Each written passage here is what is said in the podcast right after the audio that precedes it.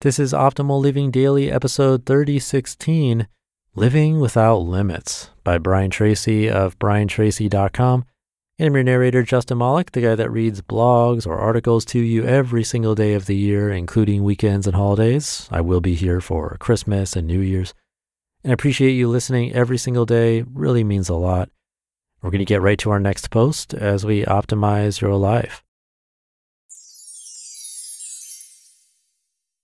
Living Without Limits by Brian Tracy of briantracy.com. The starting point of great success and achievement has always been the same.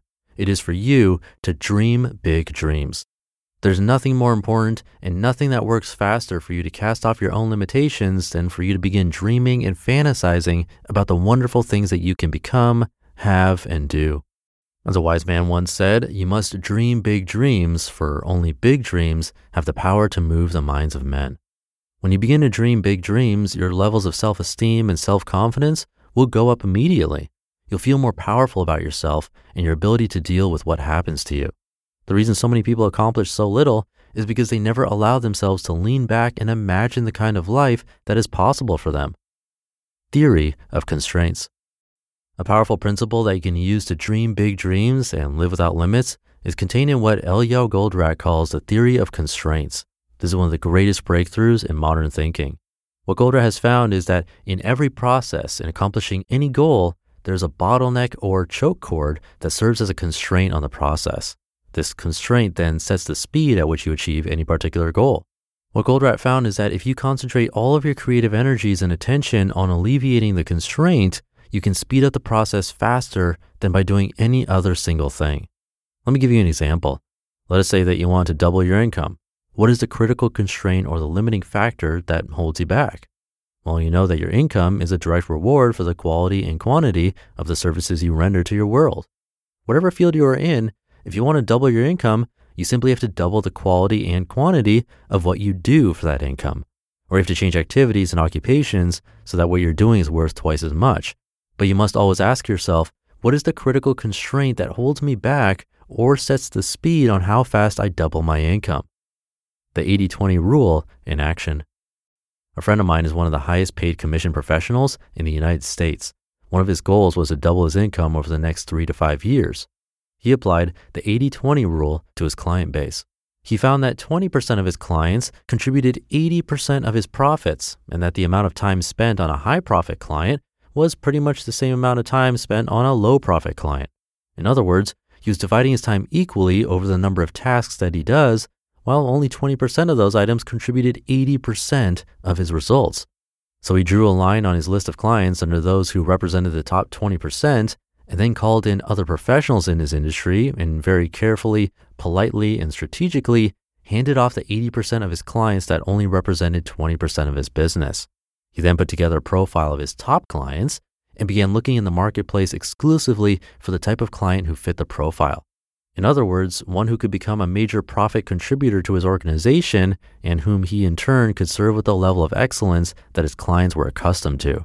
And instead of doubling his income in three to five years, he doubled it in the first year. What are your constraints? So, what is holding you back? Is it your level of education or skill? Is it your current occupation or job? Is it your current environment or level of health? Is it the situations that you are in today? What is setting the speed for you achieving your goal? Remember, whatever you have learned, you can unlearn. Whatever situation you've gotten yourself into, you can probably get yourself out of. If your real goal is to dream big dreams and to live without limits, you can set this as your standard and compare everything that you do against it. Three keys. The three keys to living without limits have always been the same. They are clarity, competence, and concentration. Number one, clarity. Clarity means that you are absolutely clear about who you are, what you want, and where you're going. You write down your goals and you make plans to accomplish them. You set very careful priorities and you do something every day to move you toward your goals. And the more progress you make toward accomplishing things that are important to you, the greater self confidence and self belief you have, and the more convinced you become that there are no limits on what you can achieve. Number two, competence.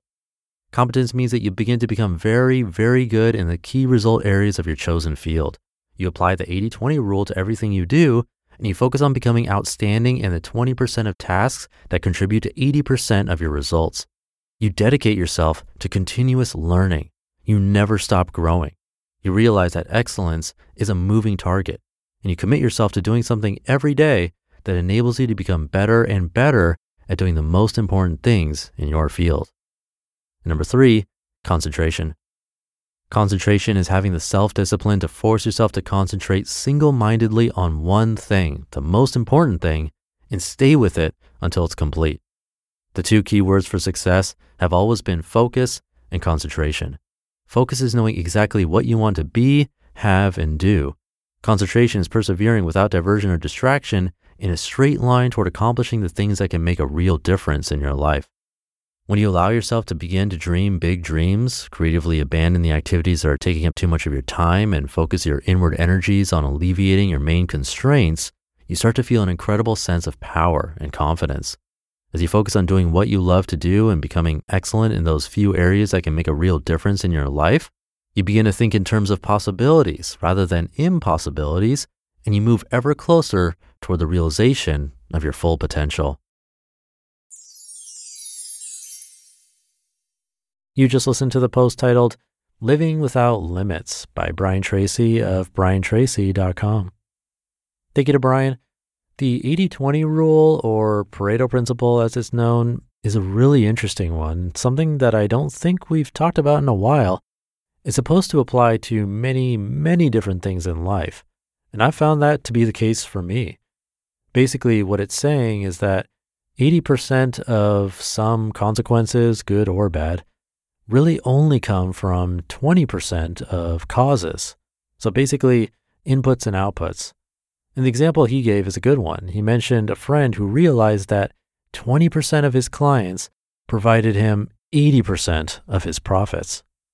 I really think this exercise is worth doing in different areas of your life, not just sales or money. So, as another example, think about your clothes. Chances are 20% of those clothes are actually worn 80% of the time. This is a perfect way to think about decluttering your wardrobe.